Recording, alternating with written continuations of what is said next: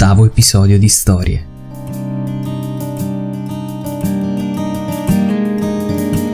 Non so se a voi è mai capitato di perdervi. Io non sono un esperto, ma ho avuto le mie disavventure. Una volta successe che ero accampato in una radura con il mio gruppo scout e per andare a prendere l'acqua bisognava attraversare un bosco. Andata e ritorno. Radura, bosco, fontana, bosco, radura. Una di queste volte ero da solo, io e le mie due taniche da 5 litri. L'andata fu una passeggiata. Quando uscivi dal bosco, infatti, la fontana era molto visibile, non c'era modo di sbagliarsi. Al ritorno, riattraversai il bosco e sbucai in una radura. C'erano persone, altre tende, ma nessuna di quelle era la mia. Accidenti. Le due taniche piene d'acqua pesavano e io mi voltai indietro. Col cuore gonfio di paura mi rimmersi nel bosco. Osservavo gli alberi e speravo mi parlassero indicandomi la strada. La giornata volgeva al termine e nel bosco era quasi buio. Scelsi di allontanarmi un po' dalla radura e con le braccia stanche mi avviai verso il percorso scelto. Quando dopo alcuni minuti Sbucai nella radura e riconobbi le tende che mi erano davanti, un sorriso si fece strada da dentro fino ad affiorare sul mio volto. L'avevo scampata. Non mi ero perso, nessuno era dovuto venire a cercarmi. Non raccontai nulla a quel tempo. Solo molto tempo più tardi ho avuto il coraggio di ammettere che sì, mi ero perso, ed erano stati attimi tremendi, ma avevo saputo rallentare il battito cardiaco e affrontare la paura di restare al buio nel bosco la paura di chiedere aiuto.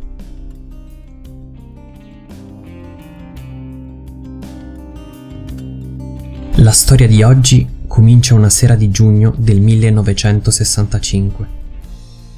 Siamo nel regno di Tonga, un arcipelago di isole del Pacifico. Andate a cercarle sulla mappa.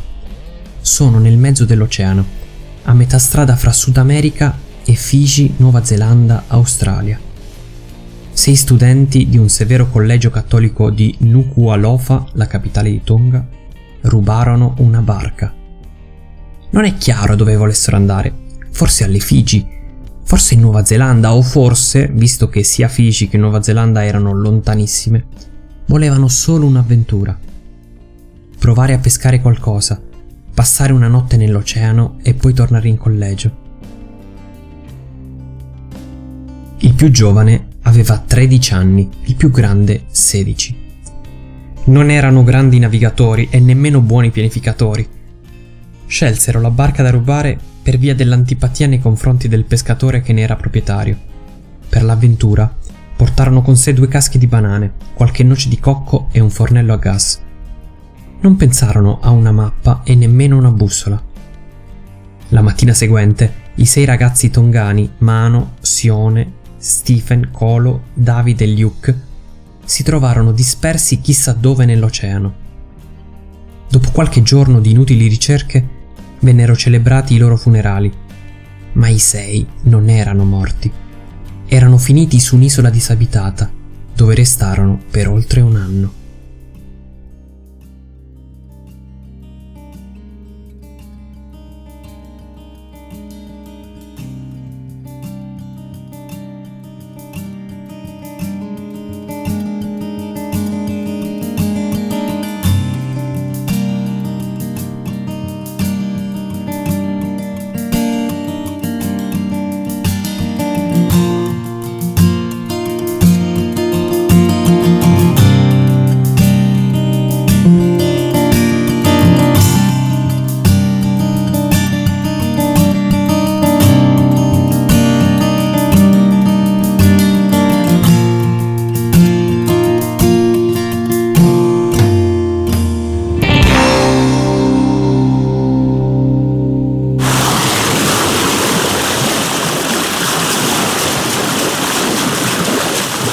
Nella brezza della sera di quel giugno del 1965, su un mare calmo, i ragazzi si addormentarono. Si svegliarono tra le onde, senza sapere dove fossero e dove li stesse portando quel peschereccio lungo più o meno sette metri. David, il più giovane del gruppo, che a suo dire era stato scelto dagli altri proprio perché sapeva navigare, non riuscì a fare granché. Le vele si squarciarono per il troppo vento e il timone si ruppe. Restammo alla deriva per otto giorni, ha raccontato uno di loro soprannominato Mano, senza cibo e senza acqua. Provarono a pescare e riuscirono a raccogliere un po' di acqua piovana nei gusci delle noci di cocco, spartendosela equamente. Un altro ragazzo, Sione, provò a usare il fornello per far bollire l'acqua marina, ma il fornello si ruppe e lui si bruciò. I ragazzi, che prima di rubare la barca ne avevano parlato ad alcuni compagni senza essere presi sul serio, riuscirono comunque a sopravvivere abbastanza per arrivare davanti a una piccola isola.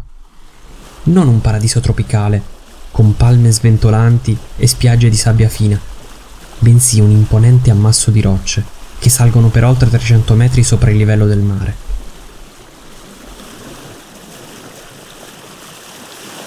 Mano ha raccontato che lui e i compagni di naufragio avvistarono l'isola poco prima che scendesse la notte e che fu lui il primo a tuffarsi in acqua per raggiungerla, ma solo dopo aver detto una preghiera insieme agli altri. Mano ha raccontato che lui e i compagni di naufragio avvistarono l'isola poco prima che scendesse la notte e che fu lui il primo a tuffarsi in acqua per raggiungerla, ma solo dopo aver detto una preghiera insieme agli altri. Fu molto, molto difficile arrivarci, ha detto Mano, che era notevolmente debilitato dai giorni passati senza cibo sulla barca. Quando raggiunsi la riva, provai ad alzarmi in piedi, ma tutto si mise a girare, quindi stricciai fino a quando toccai dell'erba secca, restandoci sdraiato sopra. Trovò però la forza necessaria per urlare agli altri cinque che era arrivato, così da farsi raggiungere da loro. Poco dopo si addormentarono esausti. I naufraghi non lo sapevano, ma erano finiti sull'isola di Ata, diverse decine di chilometri a sud rispetto al loro punto di partenza. Un'isola grande poco più di un chilometro quadrato, difficile da raggiungere dal mare e piuttosto ostile verso chi prova ad esplorarla.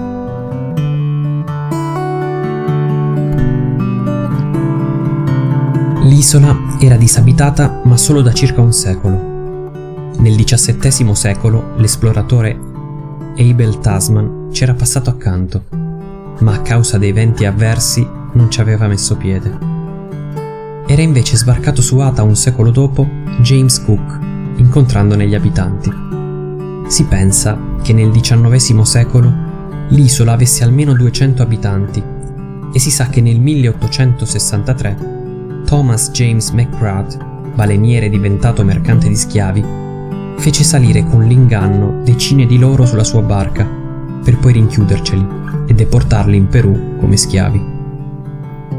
Dopo essere stato informato della cosa, comunque, il re tongano decise di far evacuare verso la vicina Ewa tutte le persone rimaste sull'isola, che da quel momento restò quindi disabitata.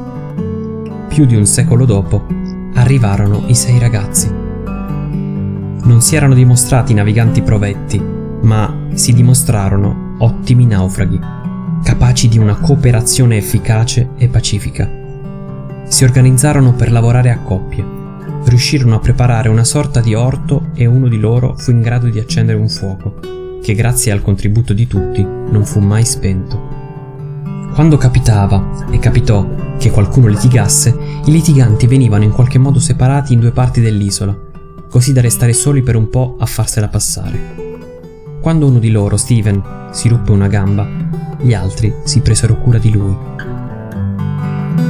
Ogni giorno iniziava e finiva con canzoni e preghiere.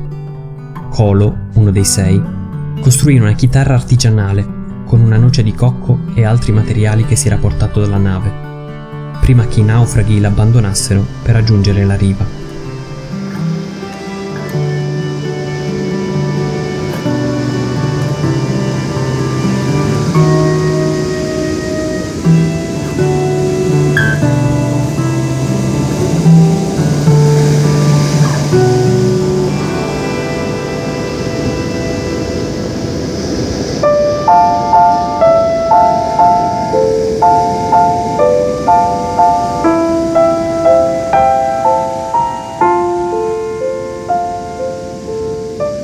I primi giorni i ragazzi si nutrirono di cocco, pesci, uccelli e uova. L'unico mammifero autoctono dell'isola era il ratto polinesiano. Ebbero però problemi con l'acqua perché non pioveva mai. Quando finalmente iniziò a piovere, la raccolsero in tronchi d'albero scavati. L'alimentazione dei naufraghi ebbe comunque un'importante svolta quando, esplorando l'isola, trovarono molto ben nascosto nel cratere di un antico vulcano le rovine di Colomaile, il villaggio abbandonato più di un secolo prima, e lì vicino banani, piante di taro e polli, che avevano continuato a vivere sull'isola anche senza gli umani che ce li avevano portati. Sempre da quelle parti trovarono anche dell'acqua dolce. In tutti quei mesi passati sull'isola ci fu qualche tentativo di costruire zattere con cui lasciare l'isola, ma alla prova del mare nessuna si dimostrò sufficientemente resistente. Per fortuna, i ragazzi pensavano di essere da qualche parte vicino a Samoa e di dover andare verso sud, ma in realtà erano da tutt'altra parte. Gli sarebbe convenuto andare verso nord per raggiungere Tonga. Andando verso sud avrebbero trovato solo altre migliaia di chilometri di oceano.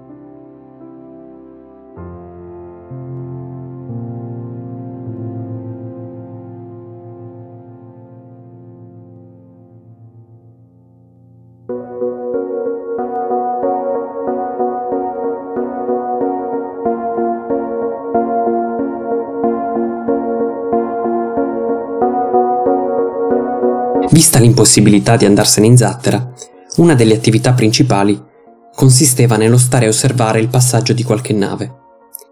I ragazzi ne videro passare alcune e provarono a fare segnali di fumo, ma nessuno se ne accorse, almeno fino all'11 settembre 1966, quando 15 mesi dopo che i ragazzi avevano lasciato in barca il collegio di Nuka Alofa, a passare vicino all'isola fu la Just David, un'imbarcazione da pesca il cui capitano era Peter Warner.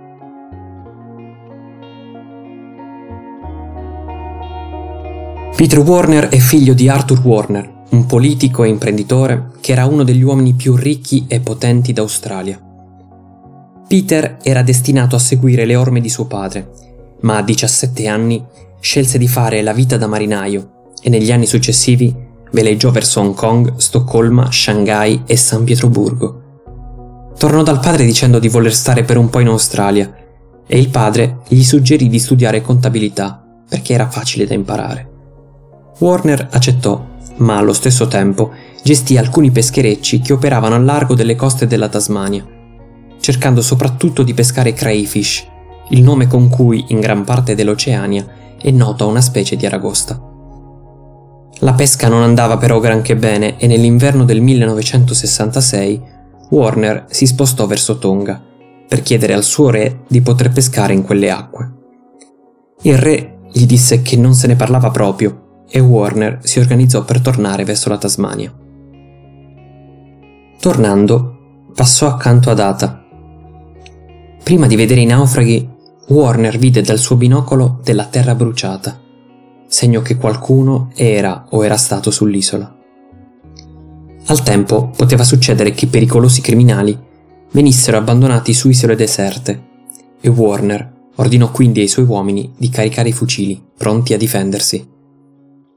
Poco dopo Warner vide in effetti un naufrago, nudo, con i capelli che cadevano fino alle spalle, che saltò giù dalle rocce e si tuffò in acqua, improvvisamente seguito da altri, che urlavano con tutta l'aria che avevano in corpo. Il primo di loro a raggiungere la barca fu Steven, che dopo aver detto il suo nome aggiunse, in un ottimo inglese, Siamo in sei e crediamo di essere qui da 15 mesi. Arrivarono a bordo anche gli altri cinque, che spiegarono un po' meglio la loro incredibile storia. Warner comunicò via radio di averli ritrovati, dopodiché li ricondusse verso Nuku'alofa.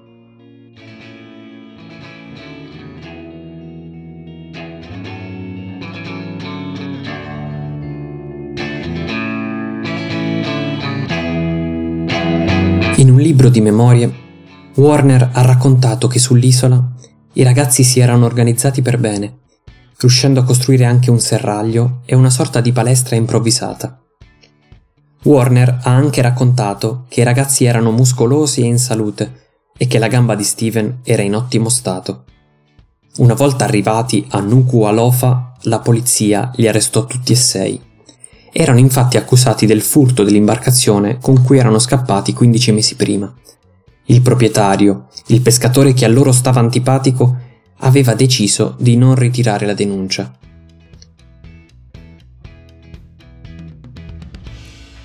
Warner, che evidentemente si era affezionato a loro o comunque appassionato alla loro storia, aveva un piano.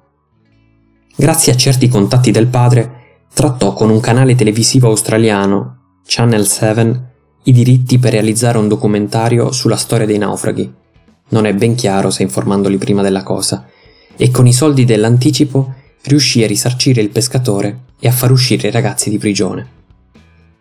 Dopo le riprese, Warner decise di trasferirsi a Tonga con la moglie e il figlio, e i sei ragazzi finirono a lavorare con lui, migliorando le loro doti da marinai. Il nuovo peschereccio si chiamava Ata, come l'isola.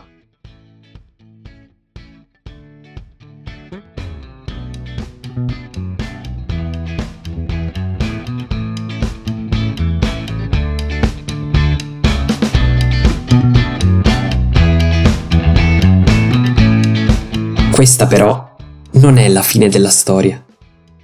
Come in un girandola di corsi e ricorsi, il peschereccio Ata nel giugno 1974 fu protagonista di un nuovo salvataggio. Un uomo di origini gallesi aveva ingaggiato due ragazze e un ragazzo per lavorare sulla sua malandata imbarcazione, la Sospanfak, che in gallese vuol dire casseruola erano finiti arenati sulla barriera corallina più o meno a metà strada tra l'Australia e la Nuova Zelanda. Restarono lì diversi giorni, sopravvivendo grazie alle scorte che si erano portati dietro dalla barca abbandonata, finché non furono avvistati e soccorsi dall'ata di Warner. Uno degli articoli del settimanale racconta la sua storia e dice che vedendo i quattro abbandonati sulla nave, disse tra sé ridendo: Oh no! non un'altra volta. Sempre per quell'articolo, Warner disse comunque di essere affascinato dai naufraghi, forse perché da giovane gli era capitato di stare su una barca che si era ribaltata, venendo però salvato poco dopo.